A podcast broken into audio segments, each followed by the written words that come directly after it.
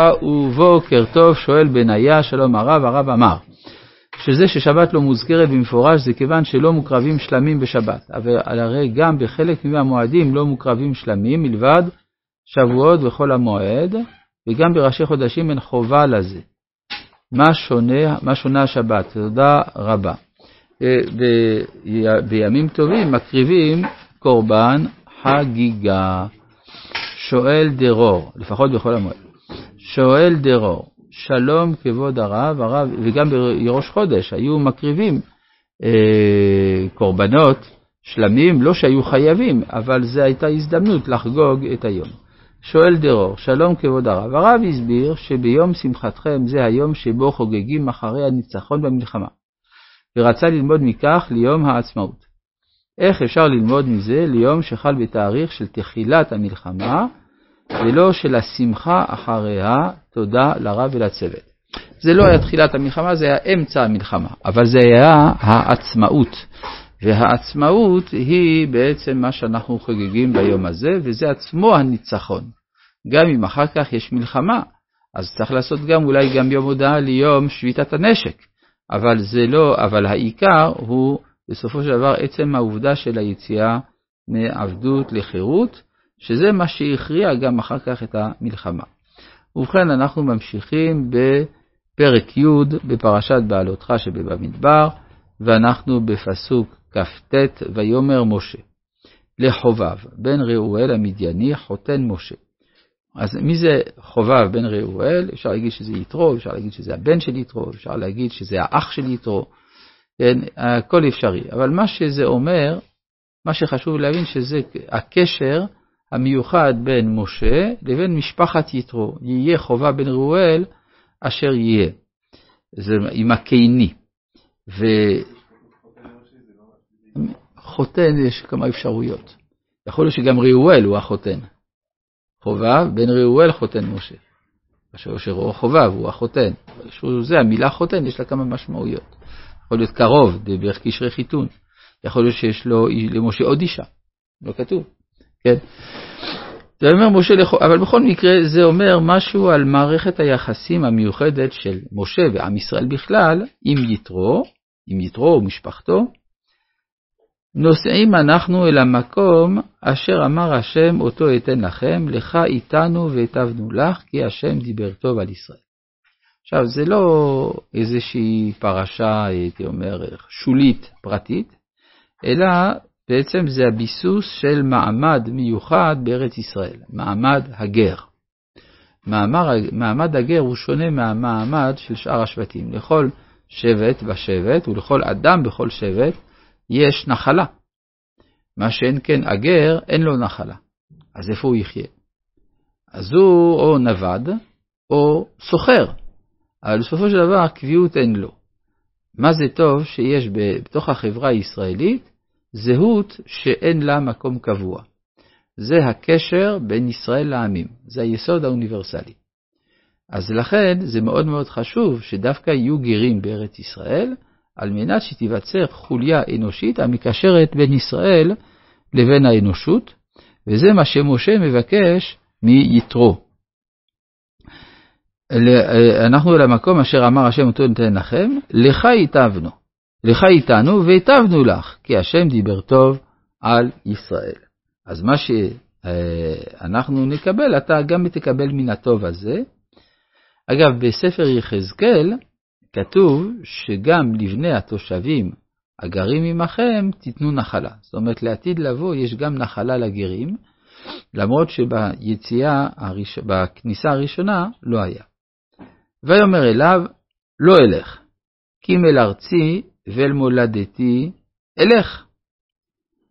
זאת אומרת, הוא לא מעוניין במעמד הזה, הוא רוצה לתקן את האומה שלו מכוח ההערה של ישראל, שגם זו אפשרות.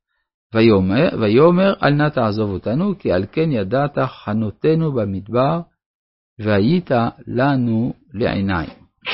כלומר, מה זה, מה, אתה לא, אנחנו לא מכירים את הדרכים במדבר? לא, הכוונה, אתה תהיה מדריך.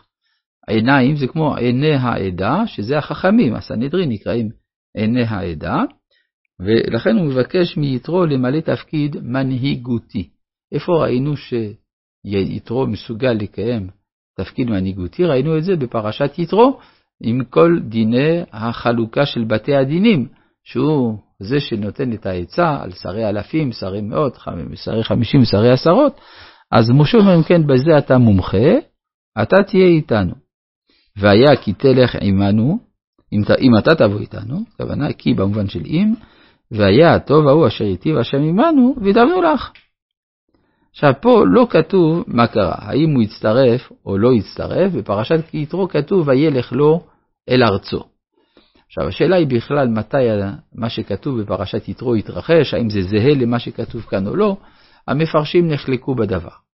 אבל מה שחשוב הוא שמכאן ואילך לא שומעים יותר, לא על יתרו ולא על משפחתו, למרות שבספר שופטים וגם בספר דברי הימים מוזכר הקיני, מבני קיני חותן משה, אז זה כן, בסופו של דבר הם נמצאו שם. ו... אבל פה, מכאן ואילך הם נעלמים מהסיפור של התורה. אז מה זה אומר? זה אומר שמכאן ואילך, משה הוא זה שצריך לקחת על עצמו את התפקיד של יתרו. ותפקיד שהוא הועיד ליתרו, הוא ייקח אותו לעצמו. מהו התפקיד שמשה, איפה משה מתגלה כמי שלוקח על עצמו את התפקיד של יתרו? כאן, וייסעו מהר השם דרך שלושת ימים. עכשיו, הפסוק הזה, אנחנו נראה גם מה זה קשור ליתרו, אבל מה שזה אומר, קודם כל, זאת הפעם הראשונה שיש לנו תופעה של שכינה נוסעת. שכינה נוסעת, הרב צבי יהודה קוק היה אומר, זה זעזוע. מה זאת אומרת שזה זעזוע? מה, אנחנו מתרגשים מזה שהשכינה התחילה לנסוע? לא, אבל עצם העובדה שהשכינה יכולה לנסוע, זה כבר אומר שיש התלהבות של השכינה למצבי אי-יציבות. לנסוע זה לצאת מן היציבות. לכן אמרנו שיש שני סוגי תורה, תורה של בית ותורה של דרך. תורה של בית זה בספר שמות וביקרא, שהשכינה שורה באוהל מועד למרגלות הר סיני, וכל מה שמתרחש מכאן ואילך עד סוף ספר ויקרא, כל כולו באוהל מועד, וגם תחילת ספר במדבר, כל כולו באוהל מועד. אבל ברגע שמתחילים לנסוע, זה עולם חדש. האם התורה יכולה להינתן, יכולה לתת הדרכה במצבים של יציאה מן המקום? התשובה היא שכן. אבל מכאן ואילך יתחילו הפורענויות. כלומר, עד עכשיו הכל בסדר, מכאן ואילך פורענויות. מצאנו דבר דומה בספר ויקרא, שעד פרשת שמיני הכל בסדר, משמיני ואילך יש זעזוע בתוך הכהונה. נדב ואביהו עושים את המעשה ומתים, מכאן ואילך יש שיבוש של התהליך. כמו כן גם יש פה שיבוש יותר גדול מעצם העובדה שיוצאים מן המקום הקבוע ועוד לא הגיעו אל המקום שצריכים להגיע אליו, עוד לא הגיעו לארץ ישראל. ואז מכאן ואילך יהיו כל הצרות שיתוארו בהמשך, של הפורעניות. אבל כאן הפורענות הראשונה, וייסעו מהר השם. וחז"ל אמרו, כתינוק הבורח מבית הספר. כלומר, להיות בהר השם זה נחמד, אבל זה גם מכביד. יש מגע מתמיד עם השכינה, יש uh, בעצם השתעבדות לדיבור, ו... והאדם צריך להתמודד עם הכוחות של עצמו. כיוון שצריך להתמודד עם הכוחות של עצמו, אז הוא גם עלול לעשות שטויות בדרך, על מנת כן, כדרכם של מחנכים טובים, שנותנים לילד לעשות טעויות, כדי שאחר כך הוא יתקן מכוח עצמו. וייסעו מהר השם דרך שלושת ימים. ואהרון ברית השם נוסע לפניהם דרך שלושת ימים, לתור להם מנוחה, וענן השם עליהם יומם בנוסעה מן המחנה.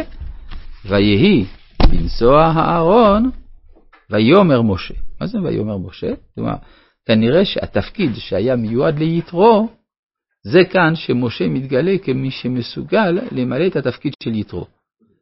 ויהי מזוהרון ויאמר משה.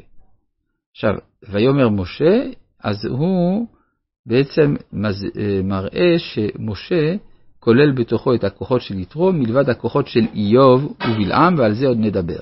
רבי חנניה בן הקשיא